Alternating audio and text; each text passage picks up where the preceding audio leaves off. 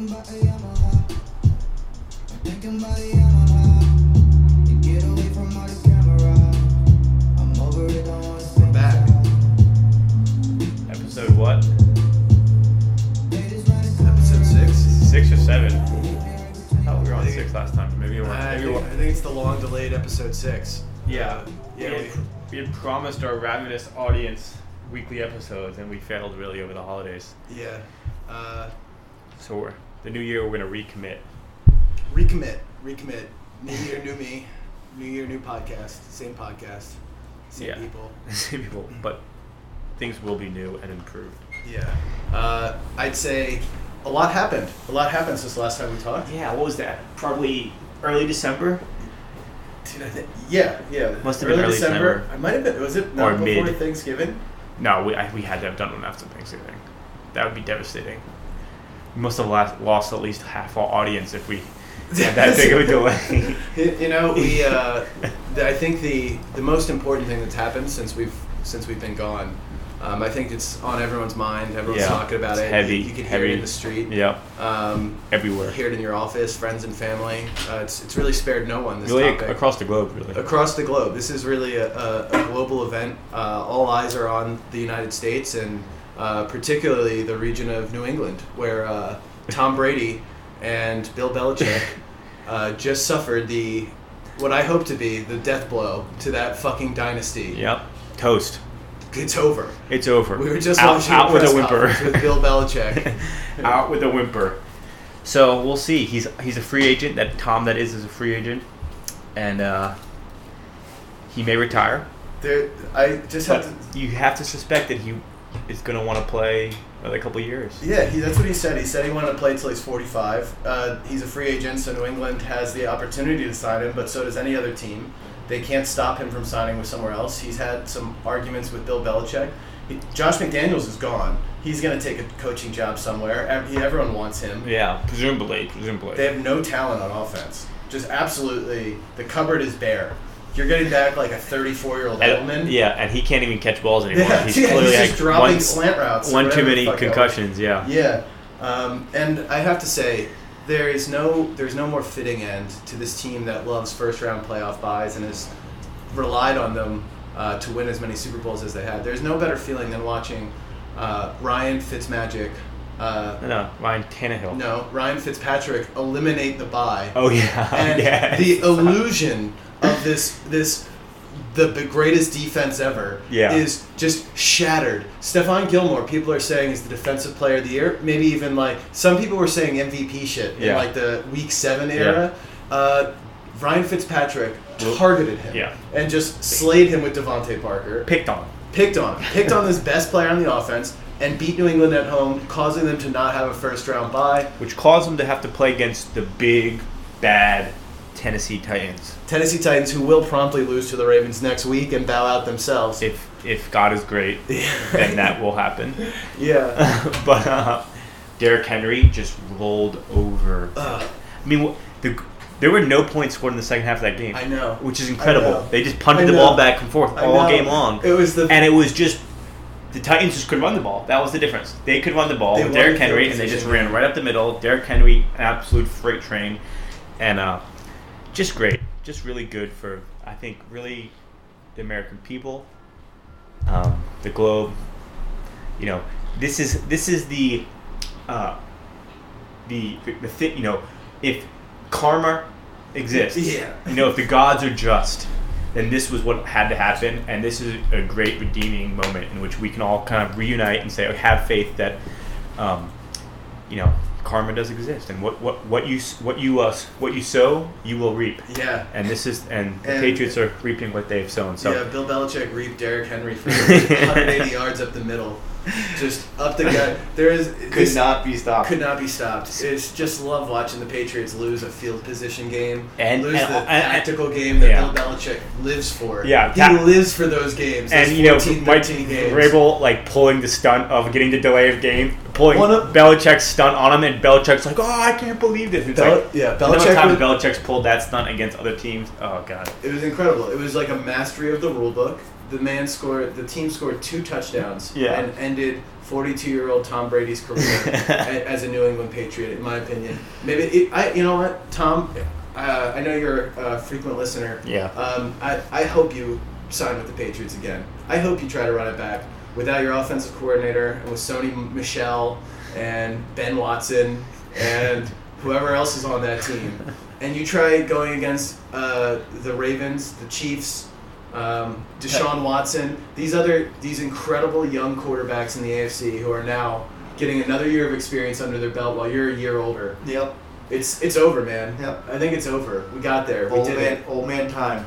Yeah, yeah. Time is undefeated. Yep. Truly undefeated. Now, now, um, uh, yeah, much like Soleimani was uh, right right before his assassination. His assassination. No, that was not an assassination. According to Department of Defense press secretary, that was a defensive measure to protect American lives. yeah, American lives, interest abo- abroad. They do slip in the I, you do you you have to love the. It's like no, that was an assassination of an Iranian official at an international airport. Like it, it, it's like totally Orwellian, like you know, butchering of English language, which is, of course, this is what we you always hear out of really any de- any defense department, any any country ever when it comes to describing conflicts. But just per you know, it's a, it's a, gr- it's a great cherry on top to the whole the whole drama. I've always taken great amusement in the fact that our Defense Department is called the Defense Department, or the Department of Defense. and it's Uh, like nobody stops to think that this is like straight out of 1984. Yeah, yeah. like our Department of Justice 'Cause- locking people up for nonviolent offenses. Yeah. Our Department of Defense waging offensive wars across the Middle East. It is yeah, it's- like defending our shores because, like you know, the amphibious assault on the Delaware coastline is coming. Yeah, yeah, from, yeah, from the the, the coup- beaches of Delaware From the be forces, yeah. the Cood militia, I heard, is is loading up on speedboats and they're going to launch an invasion, a communist invasion from Cuba. Yep, and they're gonna it's gonna be an amphibious assault on West Palm Beach. So, So, you know, so that's why we, yeah, We that's have- why we had to bomb that guy. yeah, yeah, true. So he was planning, uh, quote, planning malicious activities of some sort. You know, That's what No. they say. which of course he was. I mean, that's his job. He's a general. He's a general of Slash all head these of the forces. he's obviously slash- planning stuff. You know, like he's plan. Of course, he's planning stuff. He's been planning stuff for what since the 1980s in the Iraq-Iran war because he fought in that war and he's been fighting these I- Iran's wars. You know, as a general, as a leader, for decades now. So of course he was planning something. That's his job. But uh, a dramatic, you know, everybody can agree on one thing: one dramatic escalation. Nobody, Dramatic nobody escalation. can, nobody can say that it wasn't a dramatic escalation. Whether, no matter who you are, you can agree on that. Uh, I think, broadly speaking, broad consensus that, holy cow, this was a this is a huge deal. huge, yeah, huge deal, and also um, a tactical mistake, Uh, yeah, a- a tactical, possibly strategic mistake. But um, I think you know you and I agree on that. Yeah. Like this was not No the matter right. what calculus you're using, that to achieve, even if in the most selfish calculus possible, of just trying to further American gold Yeah. and American interest in just tr- to line the, the pocketbooks of the rich or whatever. What- no matter how you slice it, even in the coldest of calculuses, It seems like it was a bad move. this was a bad move. No, okay, I will say I did read an op-ed um, by none other than uh, I think it was Petraeus, Oh yeah. and he says Oh, what a reliable he says source. quote Trump has restored uh, deterrence. Oh, has end he? quote. Has he? So Yeah. there is an argument to say like, okay, we just scared the Iranians into submission because we just we just escalated so much that they're gonna say, oh shit, okay, we'll be good now, we'll behave and uh, comply with American requests, and uh, you know Petraeus the man that, who. that, that, that could that could that legitimately could happen. I'll get. I'm, I'm not saying it couldn't, but like you know, it's odds maybe at one percent or something. like that. Uh, what, is, what is this world? Can you paint it a little, This with is a little thi- more clarity? okay. Yeah. So so by the by because deterrence- there's been this tit for tat, right? We can agree that there's been this tit for tat. You know, since the ending of the Iran deal by Trump, beginning of his presidency, then the imposition of increased and extreme Maximum sanctions, pressure. maximum is- maximum is pressure, embargo on basically all economic t- activity. Uh, Iran Iran obviously doesn't like that. Its people and its leadership obviously doesn't like that. They can't sell their oil. They can't make money. So on and so forth. Causes problems. Big inflation in Iran. Lots of hardship and protesting going on in Iran actually. So there's been this tit for tat. The you know I think you can sit, point at the um, the mines on the on the Saudi tankers. Yeah. That was one thing, and then uh, then they launched the missiles at uh, they launched the missiles at uh, the Iranian facility, not the, the Saudi Arabian oil processing facility. Yeah. Saudi Arabia. Um, and, you know, their, like- through their proxies. Yes, through their proxies or whatever As they- somehow. as they typically Uncla- do. you know, unclaimed, but like Iran doesn't want to just bring so they've their, used this their military yeah out. and- they've been using their proxy people. forces which they have a lot of and this is that's that's um, Soleimani's is that the correct way to say it Yeah, I think so. That's fine. That's what we'll be For our purposes. Soleimani.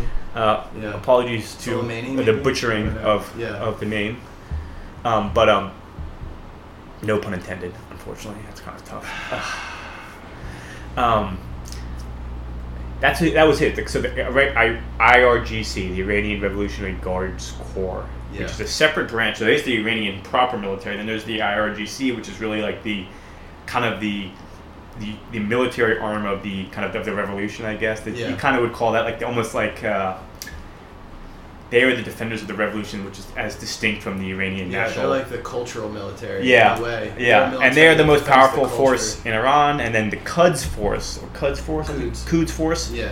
is like the sub branch of the RG, IRGC that is responsible One of for them. one of them at least that is responsible for all kind of like the overseas operations, pr- presumably. Primarily in Iraq, though. Like I, they're- they're certainly Iraq, but also like you know the arming of Hezbollah, all the operations of like moving militiamen into Syria and helping Assad. yeah. Probably you know, you know the arming and funding of Hamas uh, to whatever degree that exists. I'm not sure how much of that goes on. Uh, the arming and supporting and whatever funding of the Houthi re- Houthi rebels in Yemen, all those sorts of activities are Soleimani's domain. Yeah, but they're not all al. They're not all in the Quds uh, domain. They're, they're not. I think like Yeah. the Quds. I think are more. Maybe I, I Yeah, my understanding is wrong, but I, I thought the Quds were more of a localized military offshoot of like the Iranian representing Iranian interests and pro-Iranian activity within. Well, they were like the primarily within special Iraq. forces, yeah. Yeah, primarily within Iraq though, and like we allied with them. Yeah, so there was against, this against Tacit, ISIS. Tacit or Tacit. Tacit, yeah. alliance between us and the and the Quds force and in Soleimani specifically. and def- in defeating ISIS. Yeah, in they Iraq. worked with us. We were like they were the ground troops, and we were bombing ISIS, and it was like And this is just like I mean, that's a, I think it's one of the frustrating. I think that's a beautiful. There was a beautiful opportunity there, a window of opportunity to be like, oh, we've got a, we've got a, an interest aligned here. We don't have to cut each other's throats. that was right around the same time as the Iran deal. yeah. Well.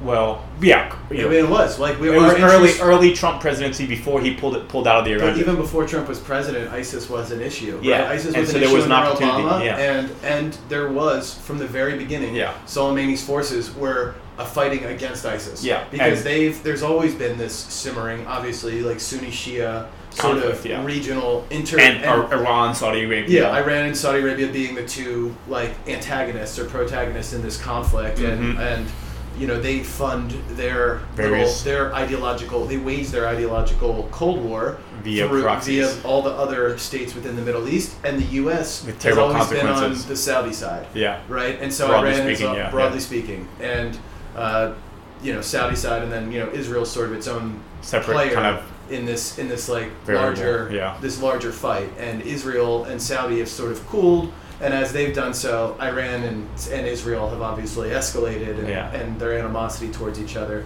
but all that is to say uh, there are a number of ironies that play out when you look in this region not just this particular instance where okay we support Saddam Hussein when he's fighting Iran and then we say no we have to fight a war against Saddam Hussein I know. we, We- we arm- we supp- yeah we we arm Al Qaeda and support Al Qaeda when they're fighting Russia, and then no, oh now they're our enemy. A little different, I know. And uh, more, more the Taliban. The Taliban, sure. but uh, uh, Taliban then go proceeds to support Al Qaeda. But yes, and and then again when ISIS pops up after we topple Saddam Hussein, And the- ISIS and the being a wreckage of- more yeah. Sunni like coming out of ideology coming out of Saudi, our ally. And ISIS money pop- and, money and and support money and all- flowing from the Gulf. Some, you know, The- hard the- to track. I don't know the details, states, but though, it's the, Sunni, Sunni states. the, the wealth of the Sunni states, whether it's sanctioned officially or not. So ISIS pops up, and suddenly like And we're Turkey's, like, like, we're like hey she is too. yeah. So now we're like yeah. So now we're with Iran. but then we're then we go okay wait now we're trying to establish our democracy. yeah we're, now we're supporting the Kurds fighting ISIS. It's chaos. It's chaos, and the interesting thing is to me throughout all of this and throughout our wars in this in this region, and you can look at this in Iraq, you can look at this uh, even in Afghanistan, which is a little further away from, Yeah. from this active sort of ideological front. You can look at it from Though uh, certainly not excluded because you know Yeah. the you know the Iran influence in They're in, Afghanistan yeah. is very much. I mean that they border each other and they're very much. It's involved. just more periphery. It's almost like the the pack. You can see, you know, like little tendrils of this conflict on the Pakistan-India border. Yeah, exactly. Right. It's Totally. like the, It's- it's- the tendrils of this cultural sort of turbulence in Yeah. that region spread outward. But Yeah. to, to drill down into like specific history and, you know, I I what's always fascinated, horrified, saddened um, me in this country. Uh, America has no real interest out there in that region other than our economic interests. Like truthfully, we that's know, oil, I guess. oil, and then you know I think that a lot of times though Yeah, the central interest is we yeah I I feel like the largest interest is oil, energy security, and economic security for our partic- our interests. Yeah, and then we we also throw is, Israel has always been our our in my second opinion, interest. Yeah. a second interest, but it's also I think more of a uh, it's it's like a a shroud that we cover our American interests in. Yeah. Like we, we lean on the protection of Israel, and As when a- you hear someone a- saying that, what they're saying is, "I want to protect our oil and economic interests." I think it, there is a genuine want, desire to protect Israel a non-Muslim democracy in or any democracy. there are, uh, I mean, Iraq's a demo- Iran was a democracy, and we overthrew their democratically elected government. So it's not. We don't give a fuck about democracy, even Well- though we say we do. I think we do. We But okay. We didn't Yeah, then. we did right? then. In We that didn't, we didn't. We didn't then. Israel that- was there right then. Israel was a democracy 19 that we are protecting. Yeah. And the same time, where we were overthrowing the results of a democracy right next door in Iran. Yeah, that's true. You know, so I don't think that we really care about democracy as much as we care about the Western interests. And Israel is fundamentally a Western country situated in the Middle East and surrounded by, you know, uh, local people Yeah. from that region who think that this Western influence, this Western colony or Western country that displaced Eastern people, Muslim people, you know, is a natural enemy or at least a natural source of irritation Yeah. to that to that area. And I think we tend to make that bee's nest a little worse by clumsily, without any in without any understanding of these cultural differences, of these regional conflicts, of Yeah. these ethnic people, Yeah. and of this you know ideological turbulence without any understanding of that or comprehension of that our generals say no no no this is an open and shut case you know this is a bad guy because here's the things he's done not looking at the lists of anyone else obviously we're not looking at Mohammed bin Salman who literally executed a Washington Post Yeah, he does. Need, he does. he's a need bad guy you could say but Yeah, he certainly is. Or the uh, we're not assassinating him we're assassinating the ones or the that president our, of Egypt or any of these Yeah. guys. You know that we kind of we suffer. or North Korea for that matter, right? If we want to leave the area, Yeah. but like, so we assassinated this guy. We've es- we've now escalated tensions with Iran again, and I would like to maybe go through the timeline a bit. Like we've, I think you and I have both we've sort of covered the full timeline with throughout this short conversation, but without pre- pre- presenting it linearly. You mean But- like the timeline of American and Iran? I, I think like I think what's really important to understand in our to understand our present moment, uh, I think it's worth everyone everyone should be educated to the fact that Iran was a democracy in like 1950s, in the I believe. 1950s, and in 1950 Well, briefly, because bef- prior to that, it had been um, some sort of monarchy or some something? sort of yeah a monarchy. Wasn't it part of the Ottoman Empire Yeah, in some? there's like no? some long history of a series of kings, and then perhaps Was it part of the Ottoman Empire? I, don't- believe it I was know. before See, World we're War kind of outside of our domain of expertise. I, but think yeah, it, I think it was possibly yeah. It was just a sort of, and and, it, and historically it's Persia, right? And so yeah, it's so the same like this Persia long that- tradition or history of um, Persian kings, or or, Yeah. or you know, I mean- series of kings or monarchies. they were the, the people who, on, ironically, you know, when you look at the, the region now, the Persians were the people who uh, liberated and, you know, the Jews in antiquity. Uh, against the, the Persians are the ones who overthrew Babylon, Assyria. They took over that whole region with Darius the Great back in the day, And that and created Cyrus the Great who did the initial Cyrus the. Great. Excuse me. Yeah, it was Cyrus the Great. But we're again we're outside of our domain. Of Yeah. expertise. Anyway, so they have this long, and, and they formed this empire, the Persian Empire, that spanned many different cultures and many different ethnic groups, and they tolerated all of them. And this was, you know, we talked about this on an earlier episode. The Persian Empire, for that time, was the probably most progressive place you could be anywhere in the world. Yeah. It was. We were talking about one of the most diverse arrays of countries and peoples, all working under one sort of empire, paying their taxes. That and that empire did not impose any any sort of ideological constraint on these communities. It just said, pay your taxes and I'll build you roads, essentially. well, probably a simplification of the dynamic. Just in contrast to the Assyrians, or in contrast Well, to yeah. like the Babylonians, or you know, God forbid, some of the other uh, you know, terrorizing forces. terrorizing of force, the Aztecs. I Yes. mean, much later, thousands of years later. But like, uh, in any case, that's how that's that's Persia. Then you go through the Ottoman Empire. You go Well, through you, the well, I think also those. yeah, that's the big thing Yeah, is that is there's the Muhammad and- and, and the spread of the caliphate, the original caliphate, Right. and and because original that's kind of Sunni Shia divide. Because yeah, I mean that, the whole Persian thing is now kind of dissipates and it becomes a because before that you know like the religion was um, Zor- Zoroastrianism, or and probably probably an eclectic mix of other things as well, and then polytheistic, yeah, and then pretty, um, yeah, then there's the spread of and the conquering of dogmatic Abrahamic, Yeah. like Islam. Yeah, right? which you know, it's obviously gets spread from you know Spain all the way through Iran Yeah, and and beyond, height. and it's it's height beyond, and then And during that time, what do you have? You have the Crusades, ironically, right? Yeah, And you so have you- the and you have the West for the first time saying, "I don't really like this growing culture Empire, and yeah. empire to myself. south." Yeah. And Well, because they, start they want- take they take uh, Constantinople and then and But then, no, before then, far before then, they didn't. The Crusades were before they took Constantinople.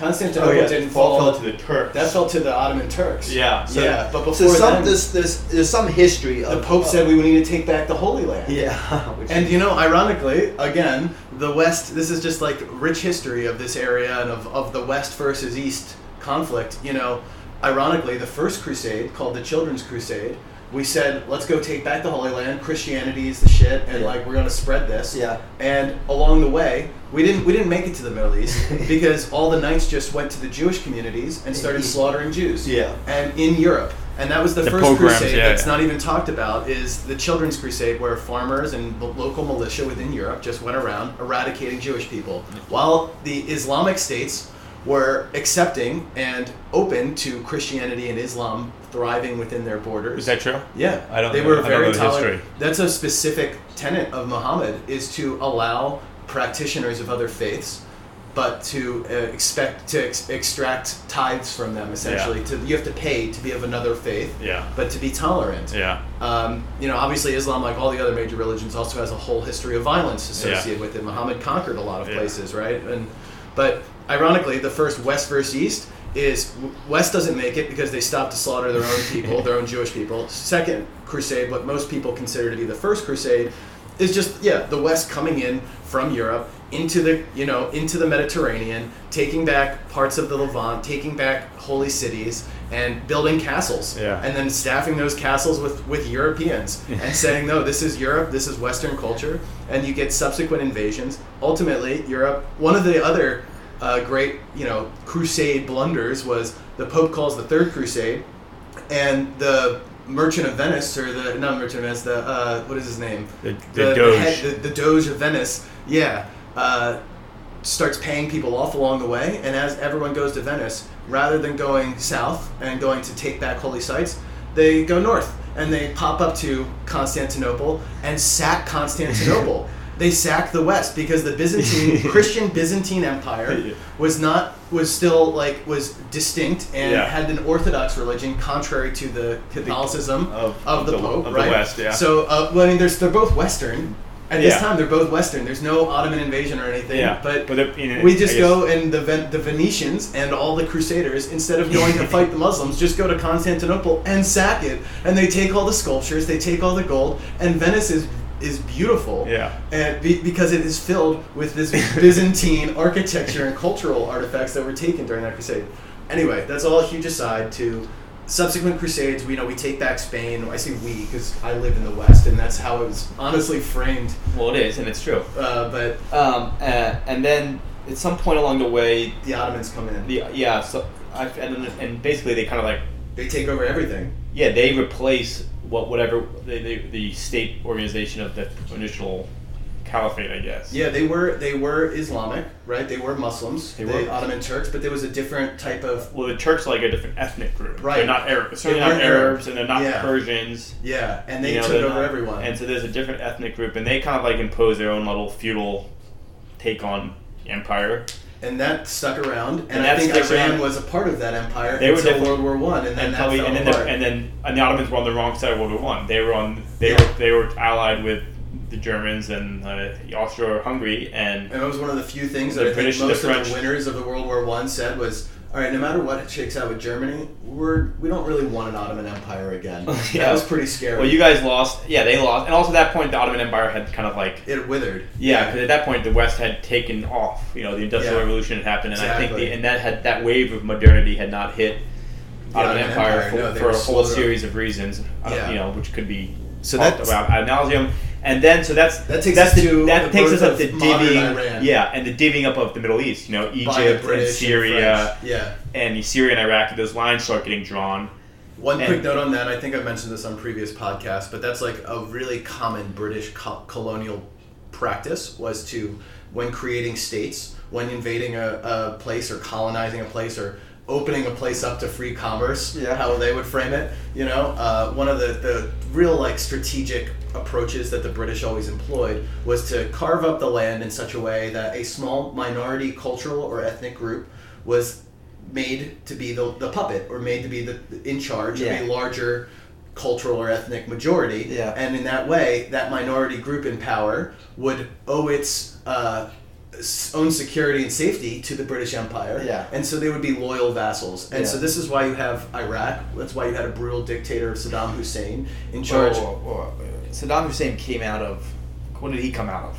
That that tradition though of a small religious uh, was a- Shia community Oh. run, running uh, running a country of Sunni Muslims Majority, majority, majority Sunni, which yeah. so and also I think another example of that would be the and Saddam was kind of more less not even very religious when it got to that stage but like earlier in Iraq's he- history wasn't he? Was his father involved somehow? Was he I'm not sure what, who was I don't know the history of how Saddam came to power, but I know, for example, in Syria, all those countries yeah Syria, it, like uh, the Assads are Alawite, I believe, is Yeah. the- is their sect. yeah Which I'm not. I don't really know the nature of the details of that sect, But I think it's similar to what but it is a minority. was, where a lot of these small groups that were in charge of larger groups, they quickly, or what they, or they didn't quickly, but they they came to lose their their real Islamic foundation or their their true religious theocratic core and became more political or institutions and political traditions within these countries, while the fundamental sort of Islamic population yeah, which you know, had a more religious leaning, Majority, yeah, and the- majority was more religious. And so then, when the Arab Spring happened, it's a, you know you see like is, Islam Islamism sort of rising to the surface. You see the Muslim Brotherhood. is the majority. I mean, it's just fa- the fact of the matter is the They're Muslim the people, people. Yeah, the Muslim people, And- and vast majority, and like the To- various beliefs and kind of political ideologies of those. and it tied to Iran, Iran elected and had you know a uh, Muslim leadership democratically in the fifties. Yeah, I don't. I would actually push back on that. I don't. My understanding was that it was not so much. They were. I forget the guy's name. This kind of like powerful figure. He was trying to western. I think he was trying not westernize, but modernize Iran, largely. But he, they were not they were not allied with They- us, they- and they- there were some they- like they- they communist sort of fears, and There was fears, and they were trying to basically. they were not pro America. The, the, the, the key thing was that the British were trying to get their Yeah. oil. Yes, exactly. The British and they wanted, nationalized and their they oil. nationalized their oil, and that, Yeah. and so that was what, and the, then the British basically were like, "Yo, America, can you help us out?" And we said, "Yeah, sure." And, and I think we and we imposed, and we imposed the Shah. Yeah, and so this is a this is a real moment in, in history that I think you know I was I went to public schools my whole life, and you went to public schools your whole life. I don't think it's it's really talked about or addressed the way our other wars are, the way it's taught even at in like high Because it school wasn't or a war. I mean, we didn't. We, there was It- no, but there was it, no it's troops. so important to understanding our The Middle East, yeah, and the totally, Middle East totally. and, our, and our relationship with Iran. I think I grew up very ignorant of Iran, like most people. I'm you know everyone Why goes would- big yeah. of everywhere. Yeah. But uh, Iran was always a bad guy in the story. That's my emotional connection to Iran as, a, as a child, not knowing like during 9/11, during Yeah. those era, during that era, Yeah. and later as we waged war with Iraq and as we talked about evil countries and and The North axis of- Korea, axis of the evil. axis of evil. Iran was part of that George Bush's axis of evil, and I never understood why, but I just accepted it. Yeah, of course. You know, when I, the more I've learned about Iran, the more you think about its culture, and you think about from the Persian Empire that we were starting with, all the way up through the Crusades and the first, you know, to, through the fall of the Ottoman Empire and the carving up of the Middle East by the West, leading to Iran having this democratically elected government Somewhere that some- in the out, 50s, out of the World War II. that- yeah. yeah, that you know the Iranian people have always been they've never given up their national identity since the days of Persia. Many of them would Well- refer themselves as Persian. Yeah, well, You it's, a, it's a complicated legacy because is, yeah. because I think one of the you know what, you, what we we don't have the time or the knowledge to really get into it because I I think the Persian thing was resuscitated to some Yeah, degree it was. By so, the too. Shahs Yeah. to kind of give the veneer of the civilizational legitimacy. continuity. Yeah, Like, just why- like why do we have a Mussolini king? would Yeah. reference like Rome. Yeah, like why do we have right. a king? Well, because you know the the Persians, and so they I think they kind of tried to That's like, fair. latch That's a- on to that. that's a really good point. So it's a very complicated history that But we obviously are not really We're, we're not neither of us are experts. So, but uh, the yeah, I think it is just worth noting in this modern conflict that yes, they had some democratically elected government that began to nationalize their oil, and that led to the British and the U.S. getting together and saying, "Nah, we waged a military coup, which we only admitted to in 2013." Yeah. And now it's now we declassified everything. Now that 60 years have gone by. Yeah. And we decided, like, oh yeah, now's a good time to, to own up to the fact that we overthrew a world government and put in place a pro-American Pro- dictator, effectively, you King know, the Shah, the yeah. king. And we then supported this Shah f- for decades Yeah. until the 80s when either the Iranian people, again, we mentioned Yeah. that the religiosity of the majority in this region of the world. Yeah. And so you have a mu- there was a lot during the Iranian Revolution. Everyone was dissatisfied with and this it's, and it's complicated because there were communists there. there there were, yeah, there, was, a it's bunch a complicated thing of there were a like bunch of different groups that were, Were vying kind of- for control over and Iran's everybody- future. yeah, exactly. But everyone wanted the Shah gone yeah, because be- he was pro-America and not supporting. and also like he the was Iranian he was people. bungling you know he was kind of Yeah, bungling their he was not a- yeah he was not able Yeah. to manage the state and so And we didn't. St- we weren't propping him up with the same, you know, vim and vigor that we were Probably, when we uh, just decades- overthrew the yeah, government. yeah. I'm sure we were handing out checks and paying people. and it happened also quick so it could have also been that it, we caught us by surprise which wouldn't be surprising because we don't know we don't we have a long history of not having our you know our fucking thumb on the pulse of what's Yeah, actually I going know on exactly. We mentioned the ignorance of Yeah, this. so I mean, it's you, just like- and you need this. I, that's why I think historical context matters. But yeah, so these So- groups so- vie for power, and, and there's revolution and and out of that comes the fundamentalists win. the fundamentalist As win which tend to, tend do. to do The strongest voices in the revolution tend to win out, and in this case, a very co- religious co- population yeah. with an exiled religious leader Yeah. comes in saying all the right things about the West hates you, the. West is you know uh, invading us, the Yeah. West has overthrew our government, so on and so forth. And you yeah. know, bring and is also just like yeah ethical, yeah like, bring back the yeah. like we need to bring back our moral traditions. And they did. And they formed this theocracy Yeah. which now is quote the enemy and the part of the axis of evil. Um, you know and and and then there's a whole series of they begin back and forth which you know creating nuclear weapons And, well, there's the, know. there's the um, there's the consulate crisis where they you know there's there's, there's, the, there's the hostage crisis Right. under Jimmy you know right? Right. so there's American diplomats basically that have been hostage for you know they basically taken prisoner for some number of finally they get released Americans never America And- has then- never done anything with foreign nationals like that so well yeah I, so- I know and then you know I think we actually fought a shooting war with them um, briefly we shot down an uh, we shot down an airliner of Am- of Iranian citizens yeah which is also something most people don't know about yeah I think I think because we were also shooting their ships at the time. There was like a there was like a naval war. like a warm conflict Yeah, we, we, uh, we basically blew up at the time. You know, we we've always been more powerful than them. So I think we sank a bunch of their ships and also maybe shot down this airliner by mistake. Um, and then which you know. which has led to a lot of the quote "death to America" sentiment. Well, yeah, you and then that comes and out then of um, and then Iran, of course, fights the war with Iraq, which is like this bloody, awful conflict. and we support Iraq. And it's hard to explain. I, I don't know the we full support details. Iraq, who we would later. We supported Saddam and Iraq. I we forget, later and I forget why the. I think that was just that's just after the revolution. This is like um I think what's happening there is that we the revolution happens. The the Khomeini comes to power. Khomeini, Khomeini? Yeah, Ayatollah Khomeini. yeah. He comes to power. They come to power, and then Saddam's like, "Now's my time to shine," Yeah. and like invades. Saddam starts flexing. He starts the war, and Saddam's like, I think, because whatever he wants more oil or something in the south, because Iran has oil fields. Most of Iran's oil, I believe, is like close to the Iraqi border. It's in those southern Yeah. oil fields. So he try he's trying to get his hands on that, and and then of course we're like, yeah, fuck Iran because they just ousted the Shah. So we're like, yeah, good job, Saddam. And then they, I think they go at it for eight years. Yeah.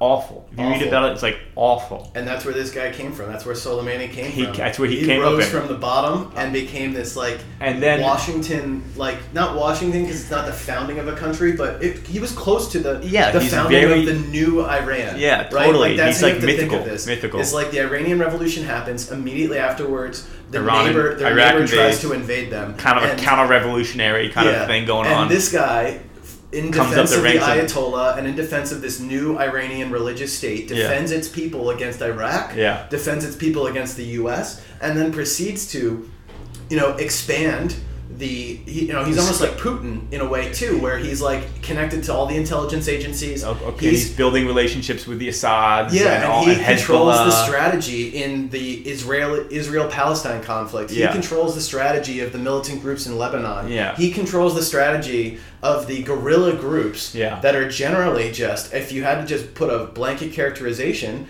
anti-West, Anti-West and, and, and, anti-Saudi. I think Anti-Saudi, yeah, Saudi and- and anti-Israel. Yes, like those that he's there, access. He is there. He is the sword Yeah. that protects the Ayatollah. Yeah. He is the guy who has been executing and protecting this fledgling theocratic state. However you feel about the theocracy, the Iranian people self-determined one way or another, and you know, So I think it's important not to valorize it too much because I don't think if you are good. if- I'm yeah. happy to say that. Yeah, and if you Happy read the history of the, you know, it's brutal. They're brutal. You I know, would they say Israel's tens the of most thousands of theocracy I've ever seen, and I still hate it. I hate that. I hate when religion becomes a central part of the government. I Yeah. think it's problematic to say the least. Yeah, to say the least. But you know, so it's you know, if you read about the all the other groups that were kind of vying for power after the revolution, well, guess what? The IRGC, you know, that, that's what they did. They killed all those people. It could have been communists. Yeah, it could have been communists. You know, who knows? Could have been so communist It could have been like and then they kill reformers. the There, was- there was a, there was a reformist group too that wanted to like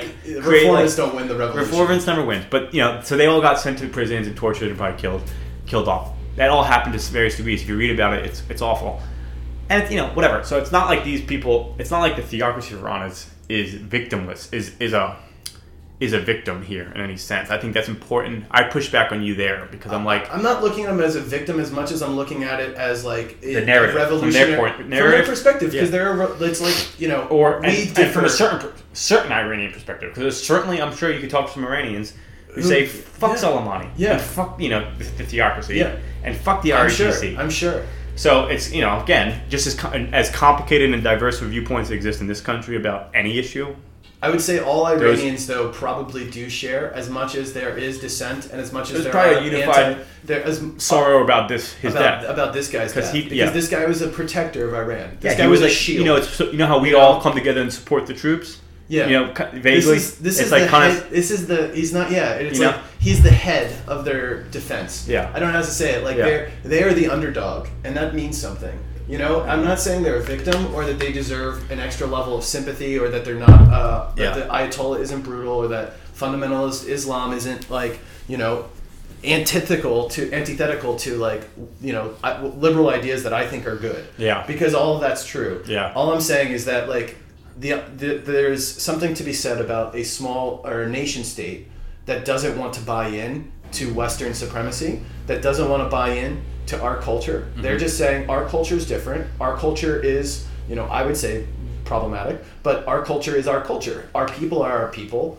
and we don't want the West here dictating the governments of our neighbors. We don't want the West here. well they and they would prefer to dictate them themselves. They would prefer to dictate them themselves, just like every country would rather deal with its neighbors on its terms. Yeah. It doesn't want a foreign nation that doesn't understand it, that doesn't understand its people, that doesn't understand any of the people in the regional area to come in and be. And again, as we said at the top, what, Well, so what does the U.S. I- really care about here? Yeah. That's the thing. Yeah. And that's and Iran knows that too. Yeah. It's like the U.S. cares about we want to make sure that oil flows. We want to make sure the dollars keep Yeah, coming well, in. it's like- it's And also just if like- you're Iranian and you're looking at that So let's let's that contrast. let's zoom down now Into back- the because that's like that's basically a, like kind of a, a very probably incorrect in many ways, uh, possibly in the sense that we Certainly broad brush, broad brushes, brushstrokes, history of the relationship and kind of how we get here, and also now we've now we've You know what? Well, hold on.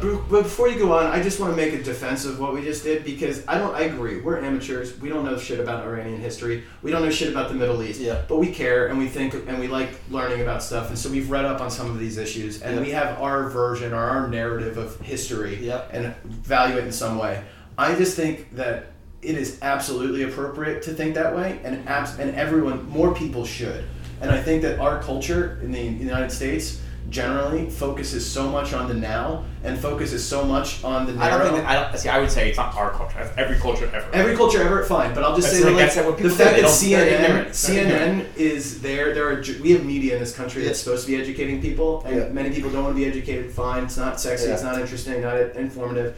I find it so disingenuous when le- the leaders of our government, the people who are supposed to be helping us as a society guide through this series of history historical events when they don't educate us on this when they don't talk about this when they don't consider it maybe it- yeah, it's like It doesn't make it to the public be domain. important to give the context of this relationship. Like, even if it differs maybe from you still maybe you still have to assassinate Soleimani. Maybe all your reasoning still says it, but you can still give the context of, yo, this is a conflict that we've been waging, and it starts way back, and we've done some shit to them. And you do yourself a disservice to not think that Yeah. way. As a strategist, you do that way. You, you do yourself a disservice ethically Yeah. if you don't consider that history, and you do yourself a disservice tactically and economically and in every way to not consider that. So I, I just want to stick up for us and say that we're right to think about this way, even if we don't have all the information. Yeah, of course. Nobody has it. all the. You know, it's like you Yeah. can't know the history perfectly. Nobody knows history perfectly. But I think it's important to try. Yeah. And uh, so let's go. Well, I think I think yeah. If you Yeah. if you you know you're talking about okay, this just happened. Like news people are thinking, you know, how many of the news ha- these idiotic talking heads and yeah, You know, it's like you have to You beat the war drums, man. beat the war drums. But you know, so uh, I'm curious what you think about. Okay, so this happened. I think you agree that Trump pulled the trigger prematurely. I Why don't think you set up the whole? I mean, we did all. Of, we did like thousands of years. Can you zoom in on the last three and give us a quick rundown? last days. Okay, so obviously Obama, uh, eight years of Obama presidency. You know, through some combination of pressure of some sort, in particular sanctions, he brings Iran to the table, forces Iran to the table to to sign a nuclear deal. They negotiate, negotiate. John Kerry's negotiating. Lots. Russia, China, worth noting the European allies are all on board. that our adversaries and allies agree on this deal. And So we everybody it's a good everybody thing. agrees, and finally we get this signed. Now I think it's important for you know me. You know, I know one of your things you're opposed to sanctions, but sanctions are what brought them to the table there. Sure, I think that's important to note. Um, fair. You know, some uh, some combination of pressure forced them to the table Yeah. and made it possible for us to negotiate any sort of deal. I would also uh, just at that at that point, I would also say, you know, thinking about it from this this carrot and stick perspective, Yeah. sanctions probably played a role. I also think you don't take a step to the negotiating table if you think there's no brighter future. And the fact is, they didn't just see the pain that they were experiencing from the from the sanctions or whatever Obama Yeah. was doing, but they saw you you only can go to the negotiating table if you see a road where your people are Benefiting. benefiting. or your, so or, I think or, there or, or your or the regime's benefiting. Or the regime's you know, benefiting, because yeah. it might be you know But it I could very well could be cynical people who want to retain power, which I believe they are. That's my characterization of the regime. Yeah. and um, they As want to retain regime, yeah. and they want to retain power, and they see a path forward by which to retain power via this negotiation. Yeah, so both the negative of of you know Sanctions trying, hurt. trying to avoid sanction, further sanctions, but probably also the And positive of understanding that hey, we can sign away the rights to our nukes, at least it's in some small way, or at least limit so, so- ourselves. So, in let's go back way, to so it's because they- we can prosper later down the road somehow. which I think is yeah. Basically, the deal was They did that You math. basically stop developing nuclear weapons and uh, agree to some sort of inspection inspection schedule and timetable and so on and so forth. In return, we'll pull these sanctions off, and, and you'll return your cash that we stole. that we yeah sanctioned or whatever took. We can use different words, but yeah. We stole, which is you know it's sitting in our bank, so it's Yeah. our fucking prerogative. To, you know Yeah. that's We're Sorry. not going to return your gold. Yeah, we have a it's bunch of your gold. in it's our your bank. gold in our bank, and you're not behaving. We're taking your gold. It's like I think that's perfectly legitimate foreign policy tool. Yeah, I think that is too. It's, It's kind like of a funny. it's like it's- it's like that's the way it works. Sorry, shouldn't have put it in our bank. Yeah. I was just imagining, like, yo, Sai, can you like watch this? Uh, can you like watch my? I don't know. You just like hold on to this book for me? Yeah. I want you to hold on to this for like a, a few years and like. Blah, blah, Now you and go punch your girl- girlfriend Yeah, in the no, face. I'm and like, no, I'm just like stealing from you and taking your shit and vandalizing your home, and you're eventually, yeah, you know what? Fuck your book. Yeah. I'm gonna keep the book. Yeah, exactly. At the, at the least, I'm gonna keep your book. Yeah, whatever. So Anyway, well, among, among other things, we do that. So they come to the table, they sign the deal. Finally, I, I, you know, again, characterizing it at a high level, they give away their right to develop nukes for only some some number of years. It's like, okay, we're going to suspend and not develop nukes for, I don't now. know what it's We're 10 gonna- yeah. 15 I think it's maybe maybe it's 15 years 10 15 years something like that If you And in return, nuclear annihilation, buying 15 years from a, another nuclear power happening is, uh, Pretty I good. think, a pretty good thing. But yeah, So that wasn't a forever thing. wasn't a forever it was you know and so I think and um and that was one of the And that opens you up to negotiating in 10 years. Yeah, or eight years arguably, or whatever. Yeah. so- Um, and so in return, you get to you know return to the Trial international period. economic period where you get yeah, to uh, get to be a country again. and you get to sell your oil and, And get, trade get your money and yeah. have businesses, and this is going to help your economy, and you're going to as you're going to get richer, everything's going to be bright future ahead of you.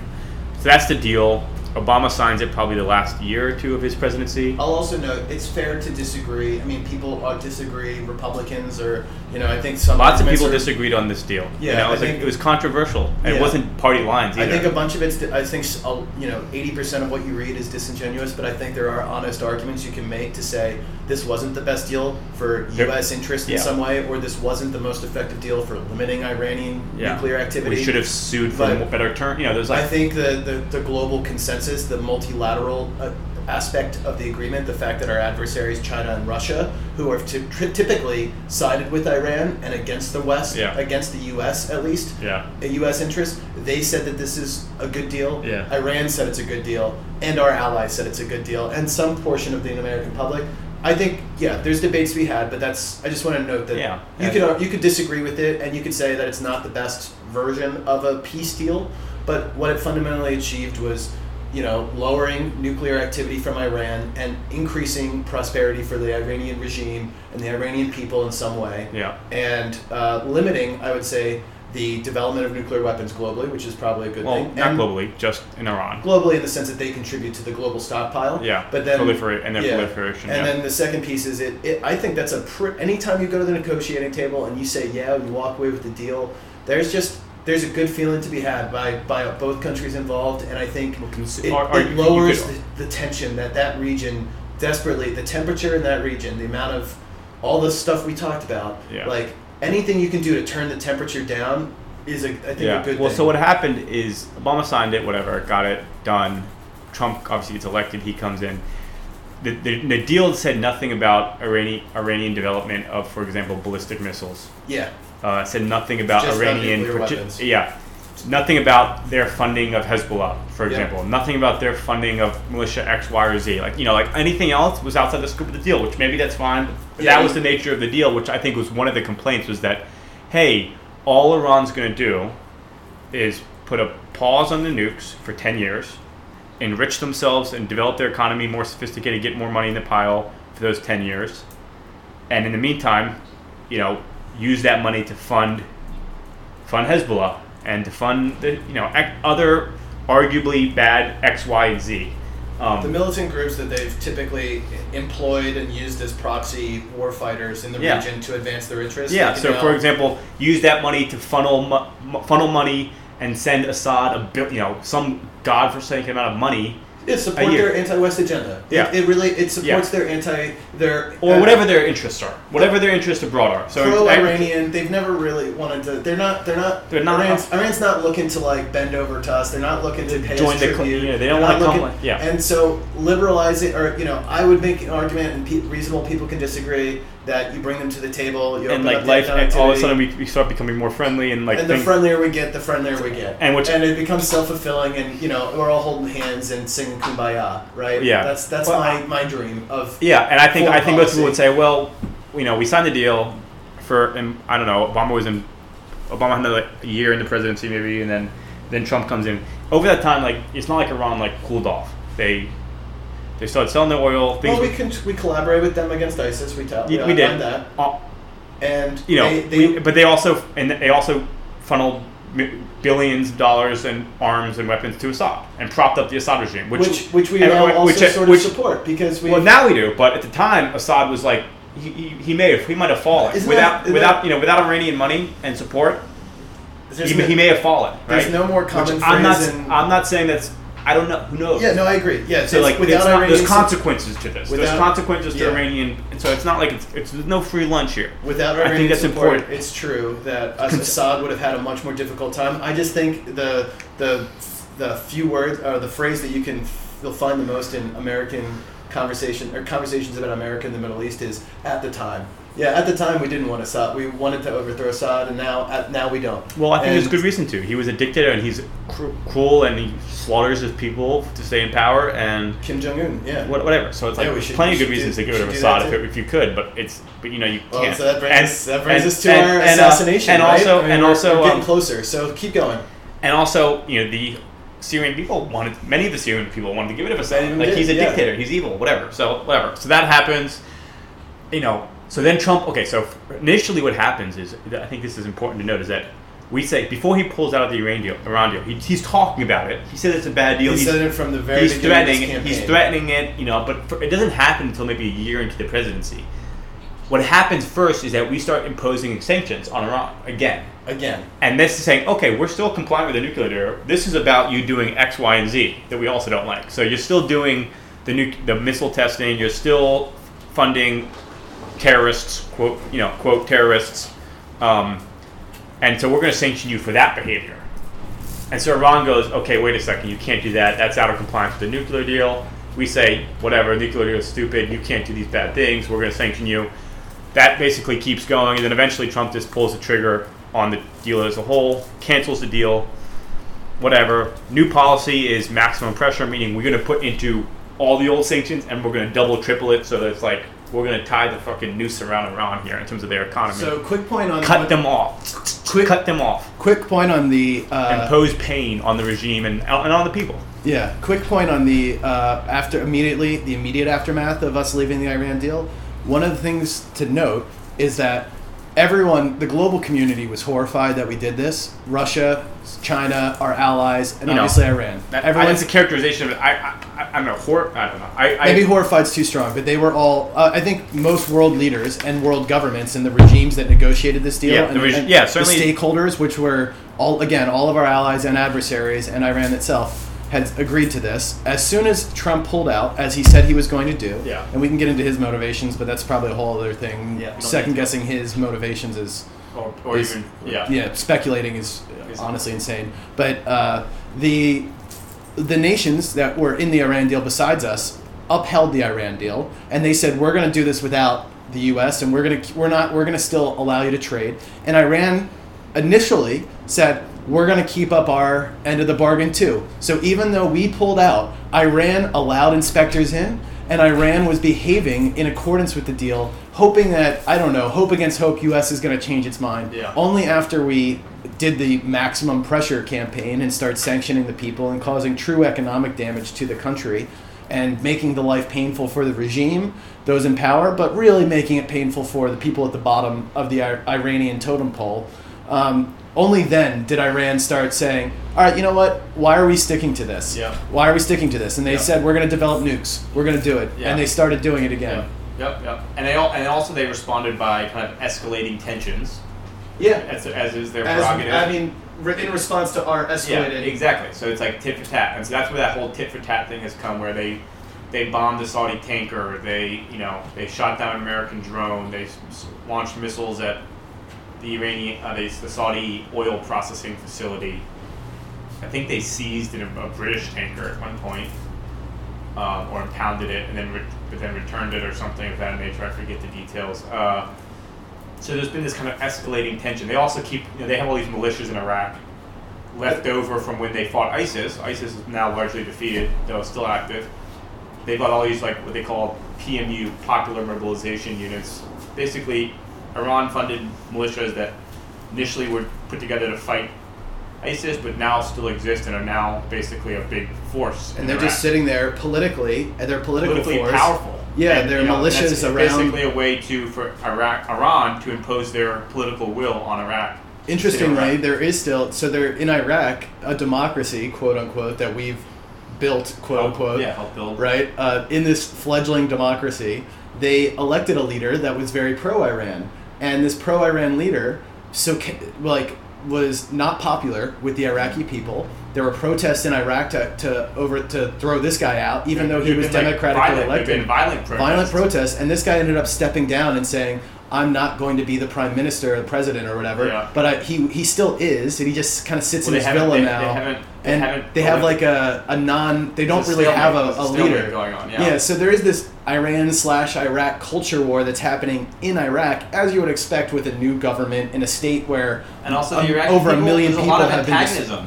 between Iraq and Iran, like naturally, Historically, because they yeah. on, you know, it's like they're like and they're different peoples, they're different cultures, they're and you know they just and also any state doesn't want to be have its you know Yeah. sovereignty comp- compromised by another state. Yeah, so it's like as exactly, thing, but so- as, as as I was saying, so you know these these uh, PMUs formed within Iraq, funded and trained and supported and organized by Iran and Soleimani primarily. Yeah. Right, and one of- yeah. and these groups then became had to become you know they didn't dissipate after ISIS the ISIS threat diminished. Instead, the Iraqi government, which was working with them to fight ISIS, recognized them and said, "We're going to give you a weird special political place Yeah. in our fledgling they were kind of democracy." strong arm. They had no option. Had no option because you got these guys with guns who you were just fighting with, Yeah. you know, to And, fight like, ISIS, and, and they're not now going home nicely. They're, yeah, so they're saying we're, we're still here. So Iraq said, fine. You know what? You're fine. You're officially part of, or at least partnered with, Yeah. our our government and our military. Yeah. So in this assassination of Soleimani, we not only took out Soleimani, who sort of organized the Quds and all of these militia groups, pro-Iranian militia groups, but we also assassinated the guy who was in charge of uh, PMU, the, the biggest PMU I think that was uh, recognized by the Iraqi government. So we assassinated the leader of an Iraqi militia. Yeah, well, it's. I mean, I know, that's it's- the politics are the guy, complicated. The guy in any, he's Iran's man in Iraq. You know, it's like it's not like he's. Yeah, but he's part of the demo- democracy, and that Yeah. that particular part of the assassination attempt is what's leading the Iraqi government. Many in the Iraqi government, the Shah or the uh, Ayatollah of Iraq, and all Uh, these it's not people. the Ayatollah, It's Sistani. He's just like a big yeah. yeah. he- he's like essentially the He's uh, probably the, most, the pro, he's the biggest religious figure in Iraq. who's typically been more pro-Western. All of them he's, are. yeah, very, very. He's definitely anti-Iran. He's anti-Iran, and all of these people are now calling for the U.S. to leave Iraq. Yeah. So we did two things. We took out this cultural figure for Iran. The concept we haven't gotten into the response or any of that stuff yet, but you know we escalated up the sanctions. We did the tit for tat, and now we have uh, assassinated this cultural hero, legend, whatever. Maybe not loved by everyone in Iran, but definitely a one of the most important people in the yeah, country for sure, yeah. Like one of the biggest people in the country. Yeah. It'd be like assassinating Pence in some ways, but he's bigger than Pence. It'd be like if Pence Yeah, also had a career like Putin throughout Russia's history. Yeah, and but not There's quite no, the no world. equivalent figure. There's no equivalent figure. So we assassinate that guy, and then we At also the very least, you could say it's like if we fucking if we got like if Jim Mattis when he was Secretary of Defense was driving around Iraq and visiting the troops in Iraq and he got assassinated. You almost have to go back to World War II though, because it's like Iran is on the defense in many ways, Yeah. and so it's not the same thing as like a Jim Mattis who's like waging our offensive wars Yeah. overseas. It, this is the guy who's been defending us. It's Yeah. it's almost like uh, Or um, you know, it's, what, not make uh, I, I think it's a futile effort to try to characterize him. He, he, whatever. The point is, he's a big figure in Iraq, in Iran, I should say. We assassinate him. There's two consequences with, that you're elaborating. One, Iran theoretically could be unifying around this. Two, Iraq is like saying is unifying around this and saying, okay, kick America out. So we'll see. I mean, we'll see if the Iraq Parliament, for example, or whoever's in charge over there these days, like you said, it's kind of chaotic issues an order, right? To say, you know, we- take American forces out, that would be huge. which That we'll see. be- we'll see. If, we'll see if that happens, huge moment in history, and we'll see. listen to it. Yeah, and then we'll have to decide what we do. I, I would be shocked if we just say, no, sorry, we're not leaving. I, I mean, I would be shocked if we said okay and we packed our bags and there was then a single American troop on. Yeah, it would be crazy. So we'll see what happens. I mean, I think that's one of the most biggest unknowns of this. And the other big unknown is Iran's is- response. is Iran's response, which they, of course, they've said they're going to do. The question is, they are in a tricky position because, um, you know, just from a conventional military accounting of power, America is the big the big dog here. Um, that doesn't mean Iran can't strike back, but you know, like they could do a cyber attack. I've heard people say, "Oh, well, I mean, I'm not convinced that the Iran's in a position where they have to respond because their people are going, wait a second, you know, you can't not respond. That looks makes you look soft and weak, right? So they're kind of boxed into having to respond, and we'll see what they do because it's gonna. This is why the, now the war drums are beating because if they escalate and then then we escalate and the next thing you know we're. You know, we're fucking bombing the shit out of Iranian cities or something. You know, Let me Bo- let me put the so- moral lens on Iran that I typically reserve for the U.S. and the the big dogs, because Lauren did this to me, and I and I, I was hard pressed to disagree. But you said Iran has to respond or they'll look weak. I mean, that's, I guess that's like that's a That's- characterization. It's a classic like male strategist, like war men fighting wars, starting wars, fighting wars, Yeah. thinking about wars, and this Yeah. is how you. Of course, someone punches you, punch him back. Of Yeah. course. Otherwise, It's it's what you can almost distill it down to that, and or otherwise you're soft. That's not the only option Iran can do. Iran could say, you know what, we are we are going to rise above the U.S.'s restraint and imperialism. restraint, yeah. We're going to impose restraint. We're not going to lash out. Yeah. We're going to Nelson Mandela this shit. We're going to lead through peace and peaceful resistance. And they could take that moral, and I would claim moral and ethical road. And I'd say ground. that's And claim and the high ground. And I'd say they would find a lot of international sympathy I- if they would took agree. that route. Yeah, totally. And there's always that route. That's the thing. In all of these conflicts, both sides, big and small, imperialist and, and uh, you know oppressed or oppressor and Whatever, oppressed, yeah. whoever you want to frame it.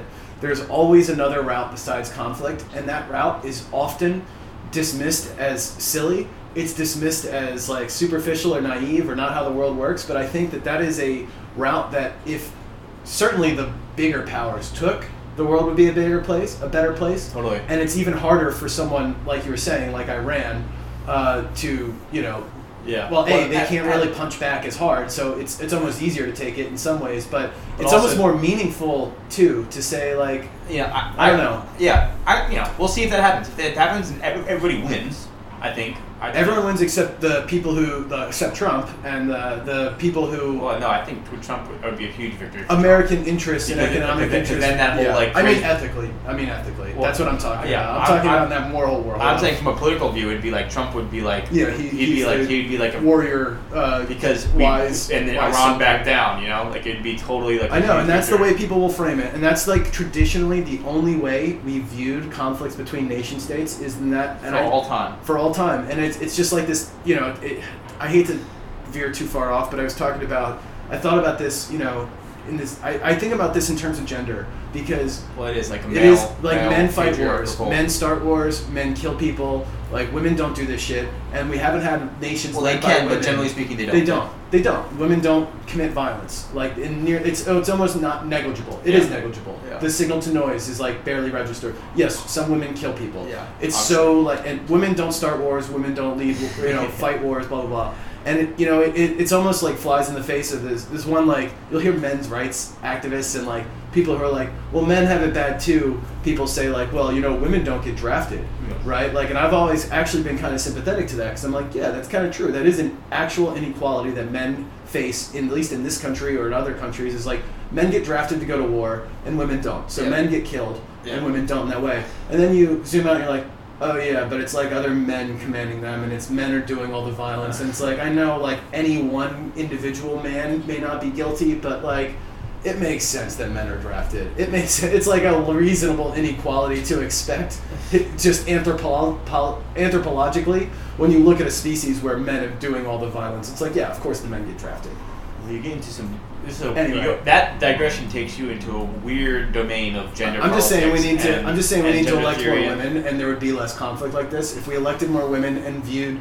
I, I think that the world would be a more peaceful place. Yeah, I think know, that's a- unfortunately, Iran's not going to elect any women anytime soon. No, so they're going to have men running the show, and my my suspicion so we're just gonna keep punching back. and the regime, and especially the specific Iranian regime, it's a revolutionary regime. They need enemies to justify the state.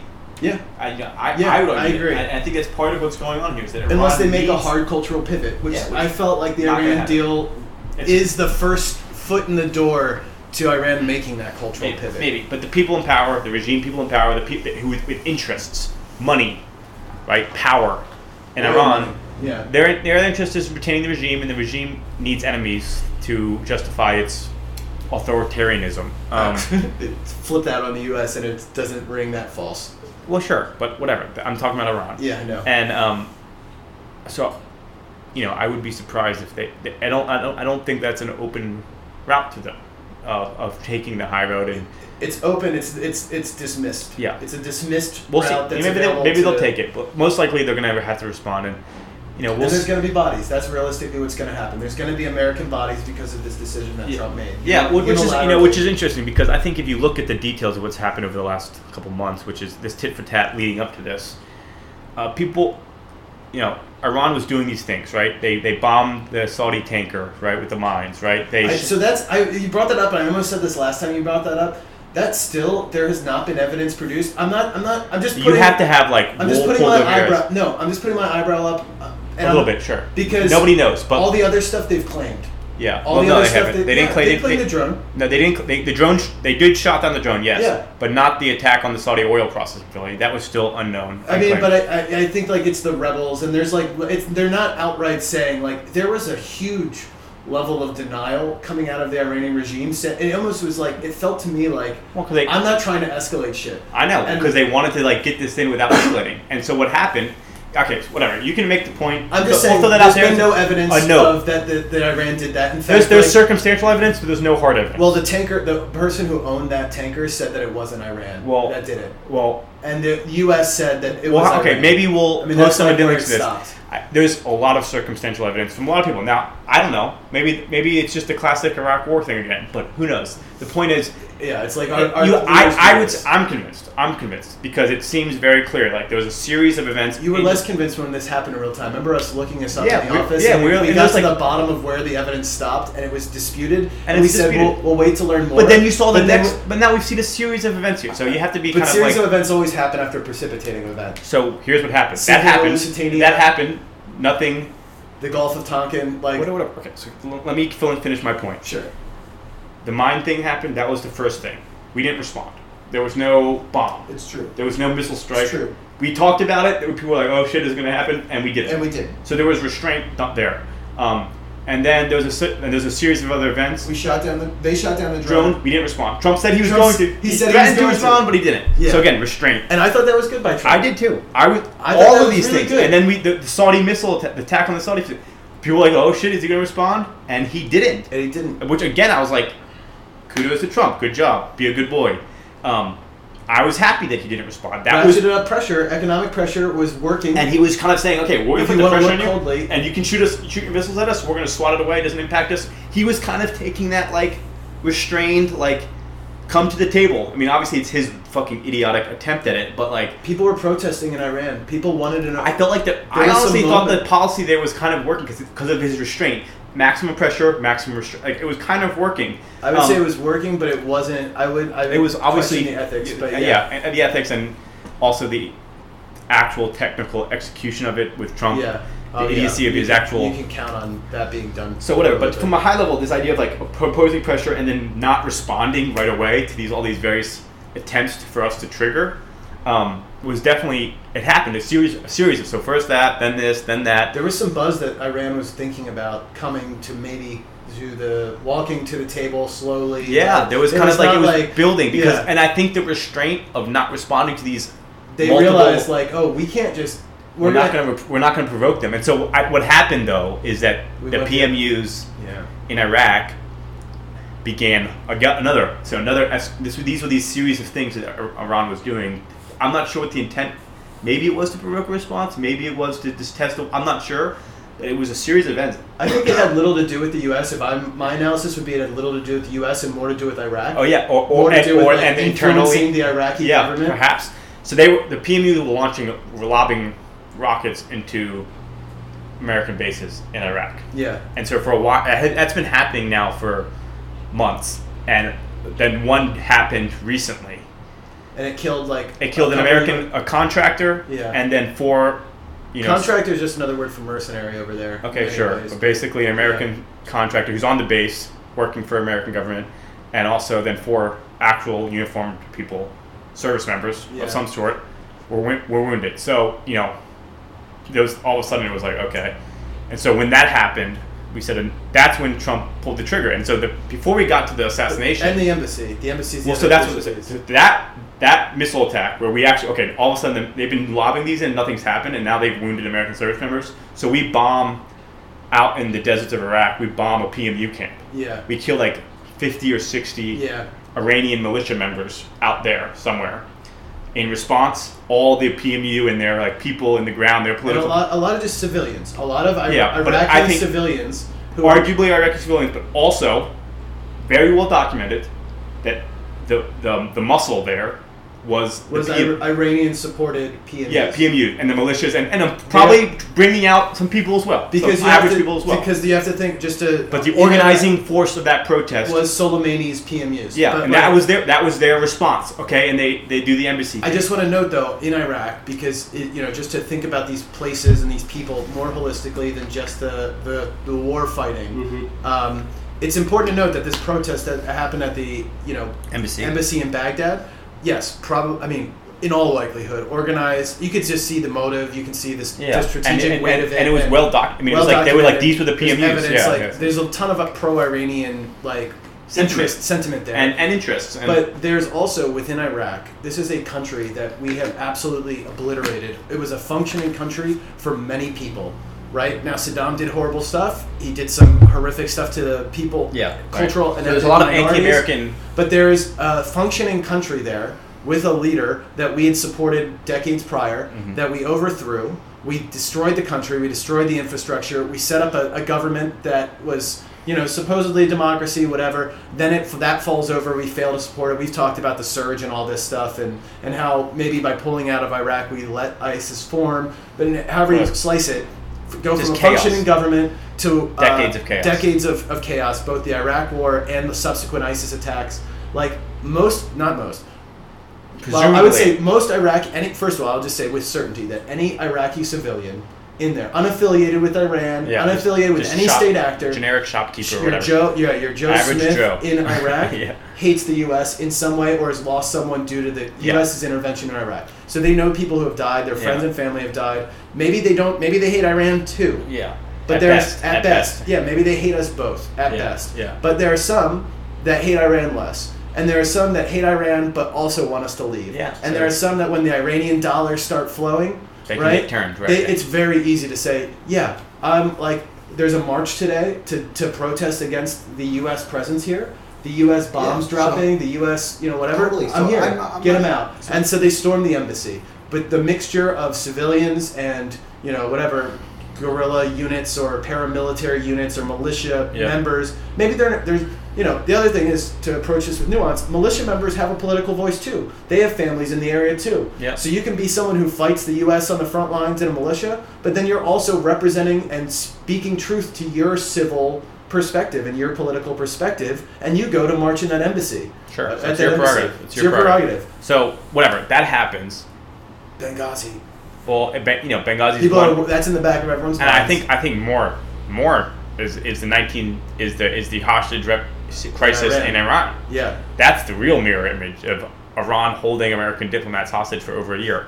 Whatever. That's and so I think people freaked about that. Luckily, it didn't get to that stage. No one, no, I don't think any Americans died or got injured or anything like No. that. So And then we went. so and then so in response to that, that is That where the tip the tit, tit, you know, it's like all. So what I, I will say though is that Trump tried the he or whatever. It appeared to me that there was American restraint was in place. Tactically, had been decided that we're not going to respond I agree. to these things, and it got to a point though where I wouldn't say it was to my like maybe like again like hand holding Kumbaya level? Kumbaya level, but I'd say that far, it seemed to be like right- happening, and then and then all of a sudden, you know, whatever. It got to a point, or someone made a decision that this is getting out of hand. We need to respond, and and we need to respond hard. and they and we and we bombed. I know. I think we killed like fifty or something militia members out there, which is like, um, that happened, and then the embassy, and then the then the drone strike on Soleimani, and now here we are. So, the question, the big outstanding questions, I think we have to consider are: uh, Will Iraq formally, you know, go from kind of like this is being talked about to formally declare that Americans have to leave? If so, what happens? What do we? What actually happens? I'm. I don't know. I'm we'll see. We will see. And then the other thing is, what is what is Iran going to do to respond? We just deployed I- I- 3,500 more troops to, to Iraq. Yeah, I mean, I mean, we're like we're es- we're scaling up our Well, yeah. involvement, and so if Iraq doesn't ask us to leave, then you can expect a greater concentration of American forces there. Yeah, you can expect an Iranian response, and Yeah, then so- it remains so- to be seen what we do after that Iranian response. Yes, and, and we'll see what the Iranian response is, right? So they could, um, you know, this is the problem that Iran has, which is they have all this asymmetric, which I would describe as all these militias, shadowy, Yeah. not directly Iranian, which means like they can kind of like there's like plausible deniability sort of Yeah. in some ways, which is like a lot of those attacks. I think they want they're gonna need credit for this one. So they're going to need credit, and and so the question If is, do- if, they- launch a missile from like a site, say they launch a missile from like a, a missile site somewhere in, in Iran, and it sails out in the Persian Gulf and it hits an American destroyer, right? Yeah. Or hits an American aircraft carrier, right? Like, What if they sink an American aircraft carrier? which you know they could. You know, it's hard to do, but they, who knows? Maybe they could. Like, hell will break loose. Yeah. So th- there's that. My, I hope that does not happen. My perception is that Iran knows that they can't win a conventional war, right? They, you know, like Uh, yeah, but I, I also think know, like of it's not in their interest. It's not in. uh, It's not in the regime. Let's just say the people in power. The regime's interest is not to bring, you know, American airstrikes onto Iran. For all this crazy fighting we've been doing, we haven't. There's been no official, you know, state on state warfare. You know, like we haven't bombed Iran, right? That that you know, I mean, that's a huge escalation. It's a huge change of the game. Um, so my perception is that they. This is just I'm kind of bullshitting now about what I think will happen. A little prognostication. Prognostication. I think Iran has to respond because of what we talked about. They're boxed in. It's like that. You punch me, I have to punch back. They're in a corner. They could take the high road. I'm skeptical of that happening. So they're going to have to respond. How do they respond? They have to kind of go asymmetric because they can't launch a missile from. They can't like take an official Iranian naval boat and use it to sink attack an American carrier because that thing is going to get killed, and we're going to respond like we're going to go crazy. Also, it's like I think every American general is like, if you fight us in a conventional war, like you fucked up. That's not you're going to lose, right? So I think they're to do. I think what's going to happen, we'll see, is an attack on it, and also they we killed we killed a a civilian, not a civilian, but like yeah, it wasn't is- like we bombed like a, a tank, you know, Yeah. or like uh, a ship Yeah. got hit. You know, like this was just like a guy driving to a meeting. Now, granted, he was a military commander, so my perception would be like they in in matching that they could definitely attack a diplomat, yeah. um, or Which is an ambassador, or That's a a, level or a of general. warfare that these nation states, and uh, you know, again, So- looking at it in the cold calculus, these nation states generally, whatever nation state, like Putin, as much as he hates the U.S. and as powerful as Putin is Yep. in the assassination world, Yep. and that dude has pretty much unlimited power there. Yep. Putin could take out Boris Johnson.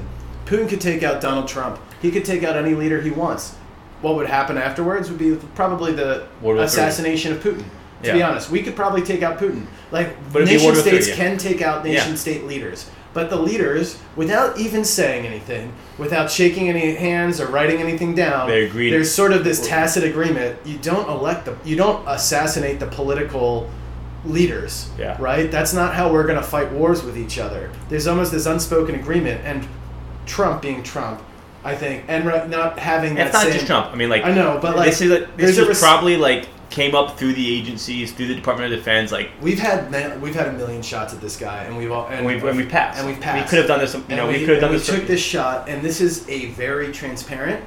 and we took credit for it, and brand, we did it. Yeah, and, we did it, and it and out we, in the open, and and now we're seeing how we're going to see how it shakes out. And if Iran uh, were to just just bomb the fuck out of our embassy, kill everyone inside, all the diplomats, the ambassador, anyone who's still there, the the troops. the- There's, yeah, the troops dozens, there. of, probably hundreds of I troops think there. I think there's some crazy number, like 1,600 people, full time staff in the embassy, something like. So they could kill a thousand people or something, do some crazy stunt. crazy stunt, and then point and say like, you know, you're, you're the one who started targeting diplomats. You're Yeah. the one who started targeting like peop leaders of states. Yeah, And that would not. I mean, now uh, we've already outlined. The one of you were just outlining how unreasonable or how how unreasonable a, a traditional war, but with Iran Would would, be. be. for an Iran, Iranian regime leader, leader Yeah. because you know they can't win a conventional war. They can't launch missile strikes on. But Yeah. I don't know that. I think what Iran knows is that we don't have the political appetite for, For that war, yeah. And Iran, the Ayatollah came out, and I sent you this this Instagram post, which is fucking great. Uh, Ti, who was just snapping like a little video of the Ayatollah. The Ayatollah said, "When we say death to America, we're not talking about the American people. We're talking about Donald Trump. We're talking about John Bolton. We're talking about Mike Pompeo." Which is weird because John Bolton isn't even in, in He's not, but he, you know, John Bolton's, you know, He's did Iraq. yeah. You know, like John Bolton has caused Iran. Well, they've also been chanting. They've also been chanting "Death to America" well before Trump was Of ever course, the scene. of So course, it's kind they've of like saying you that, take just, that with a little I- bit of a grain of, salt. Of course, but I'm just, it's noteworthy that the Ayatollah is framing it that way now. Yeah. It's noteworthy that he is, hey, let me make it less ambiguous, and Yeah. let me make it, let me just try to, you know, because he's, yeah, like you said, he said death to the West, and I hate the United States, and blah blah blah. He said all sorts of horrific, horrific things about Israel and the, you know, nuking Israel, whatever. So it's interesting and noteworthy, and I would like to see the American press cover it more to hear the Ayatollah frame that no, it's actually not the American people we have a problem with. It's the American leaders, which he says explicitly. It's your leaders who are waging this war on us. It is your leaders Yeah. who are who are killing our people and blah blah blah. You know, framing it how the Iranians would frame it and seeing it as the leader of Iran would see it. You know, or as it as it as it uh, as it is politically advantageous for the Iranian Exactly. leader. To, So that's what I 'Cause see We say the same shit all the time. Of course. Americans say the same shit. We, We don't have any. We don't have any problem with the Iranian people. It's the regime that's You the know what? problem. You- we you say could- that the same thing. And you could say, And you I could- think that's a dis- it's dishonest on its face because if that were true, then why not wage war exclusively as we just did with the Soleimani attack? Why why put sanctions on the people? The What do wanna- outcomes of what sanctions. I mean, of course, we're not going to assassinate. The, we're not going to do we regime. could, I'm just saying we that's could. why it's a disingenuous argument to say right. Well, I do not, you're not making it, but just the I fact do. that like well, whatever. I, I don't think we, we say we care about the people and that the leaders are the ones we have a problem with. The but regime, we, yeah. But we don't fight our wars that way. We well, fight our wars. Those are hard. that- it's very hard to do that. It's not. We could assassinate leader. We could assassinate the vice president. We could assassinate the ayatollah. We could just do drone strikes, targeted drone strikes. Do a like yeah. Well, so that's what I'm saying. Like, but we we, we could do that and just take out leaders Yeah. exclusively. I- I Anytime think they pop be- their head up, I think that would be unjust. You think that would be unjust, but economic sanctions are more just I, I, you know, it's hard to say. Hard to say. because the impact is is I much agree. more like the deaths. I agree totally. I You're killing rich people who are saying death to America instead of the poor people Yeah. who are just along for the ride. I would think you would say probably that drone strikes on leaders is unethical. I think it's far. I don't know. Yeah, I probably would. I would say open I conflict think is I mean, unethical. I mean, this you're asking this, for my yeah, this, this but- assassination. But I'm just, guy, we, I'm just trying to look at. the the ethical, ex, you know, I just, you know, you you're going to say and that we all say the same shit. We all try to put these ethical trappings, right, and like, on our, and, on and our like kind of like you know angle it so it's like yeah. yeah. So we're like, we're, everyone wants to be the good guy in their own story, and we're no different. And so we're framing And, this war and so as, we're good, as are they. and as are they. I find, you know, we were just talking about the reasonableness of Iran op- doing open conflict with us, and I don't think they. I think they recognize that we, you know, yeah, Trump could bomb the shit out of Iran for a week. He could start leveling cultural sites. He could start You like. don't, you don't even have to send boots on the ground. No, we like- could just start doing that shit, and I think that there's a part. I think a part of the I, I, Ayatollah's calculus is that if you do that, you lose, because you're not going to send troops here. Yeah. We're going to be fine. I have a bunker. Yeah. Right. Like exactly. Like yeah, I might lose some generals. I might lose some other Soleimanis. You're not. If as long as I'm alive,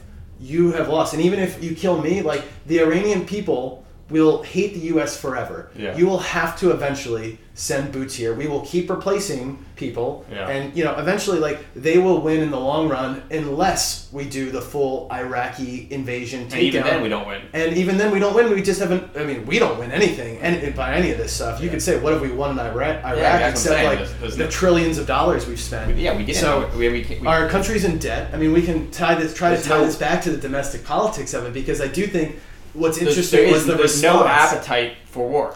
Trump supporters fight the wars. Yeah.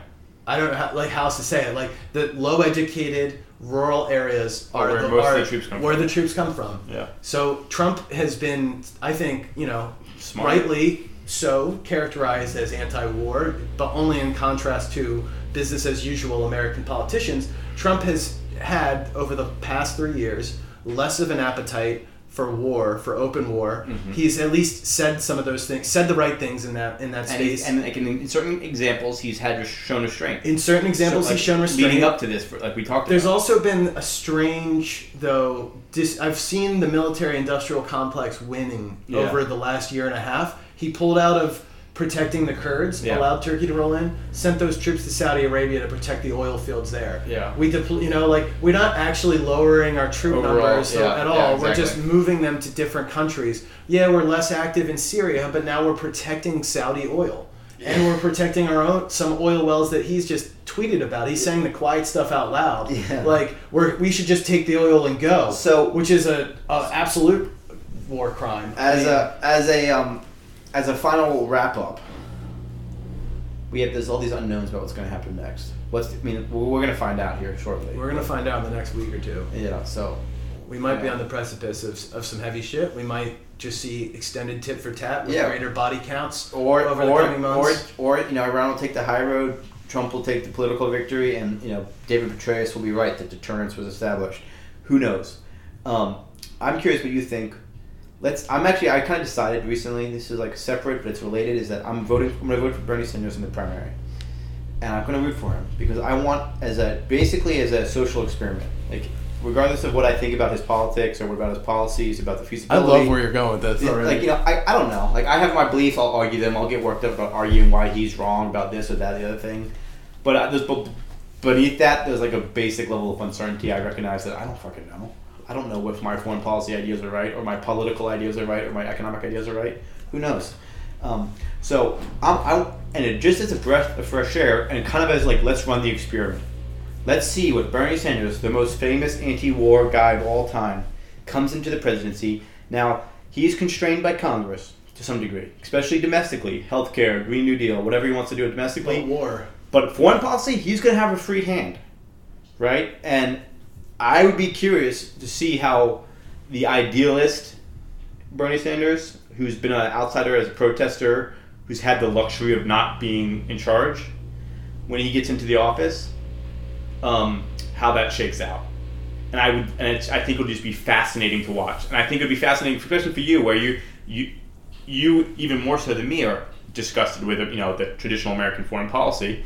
And it's like, okay, here's this guy who, for all intents and purposes, Is saying is, the is- things is- in yeah, space. and for the longest He's time, and, and he's like the most thing, you know, Right. whatever. Yeah. So he's the most aligned with this kind of idea of like pull out, retrenchment. Doesn't mean we, not isolationist, but like multilateralism and like Thinking about the people of the countries. exactly all that stuff, all that all that great stuff. That's very you know has like a lot of ethical high ground. Um, let's see let's, let's see when he gets into into the oval you know when he's in charge and and the weight of the responsibility lands on his desk um what does he do? And the military-industrial complex is shouting in his ear. yeah and you know he's got the And- general saying well this is going to happen if you don't do this and you've got you know so because that's not going to change and and you know theoretically all that stuff could change down the road with long-term structural changes in the way things are organized and radical shifts in the culture and all sorts of things.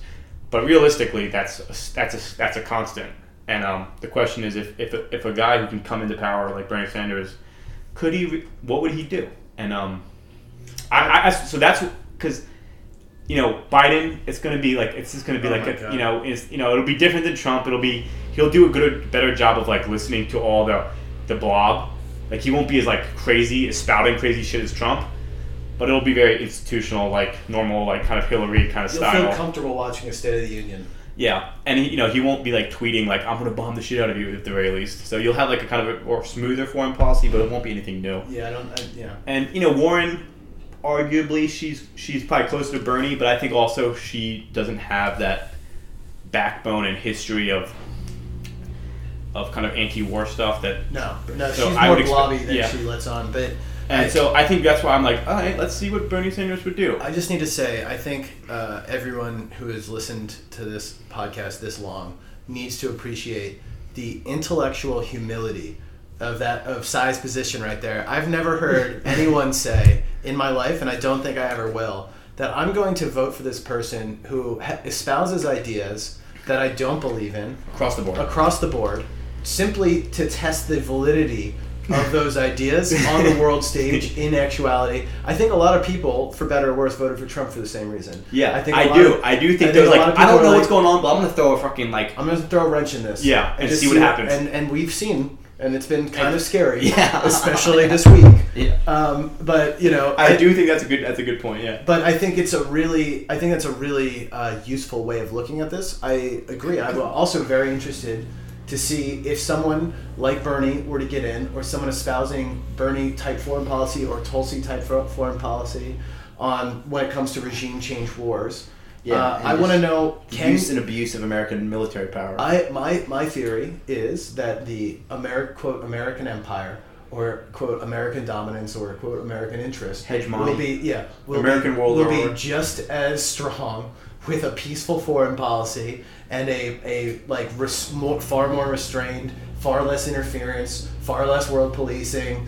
You know, far less Yeah, interfering. I mean, that- I, that's that's my Of course, then bias. that's why you believe those. That's why know, I believe like this. that- That's that- my bias, and so I I'm also have an interest in seeing those ideas tested. Yeah. Whether Bernie actually tests them, whether history That's presents the, him the the, first question. Yeah, yeah. The first question is, will he get the opportunity yeah, in will he get four to eight years? Yeah, and then the second is, does he actually stick to it? Does, Does he actually stick to it? execute, or does he like fold? And we realize, well, in fact, If he folds though, that doesn't really tell the tale. Yeah, right. we don't That's get to thing. test it. We don't get to so test it. I want to see him stay strong, And do not- it, and then see the yeah, effects. I, I, yeah, I think both are interesting. I, Both my, are my interesting. perception is that a he gets, failure would be interesting too. my, my my guess is that he would get into power and he wouldn't. It, you would actually see basically, yes, a different foreign policy, but it would within the norms of, of that we'd expect to see over the last decade. I don't think he would be able to just like pull out and redu- you know I No, you can't rewrite history in eight years or four yeah, years. and so he'd like, be constrained, but by the bucket of shit that he kind of gets handed when he yeah, comes. 200 years of American history. But, So- but I, I think it's you have to at least acknowledge, you know, and this is why we vote, right? Yeah. This is why people have opinions, Yeah. is because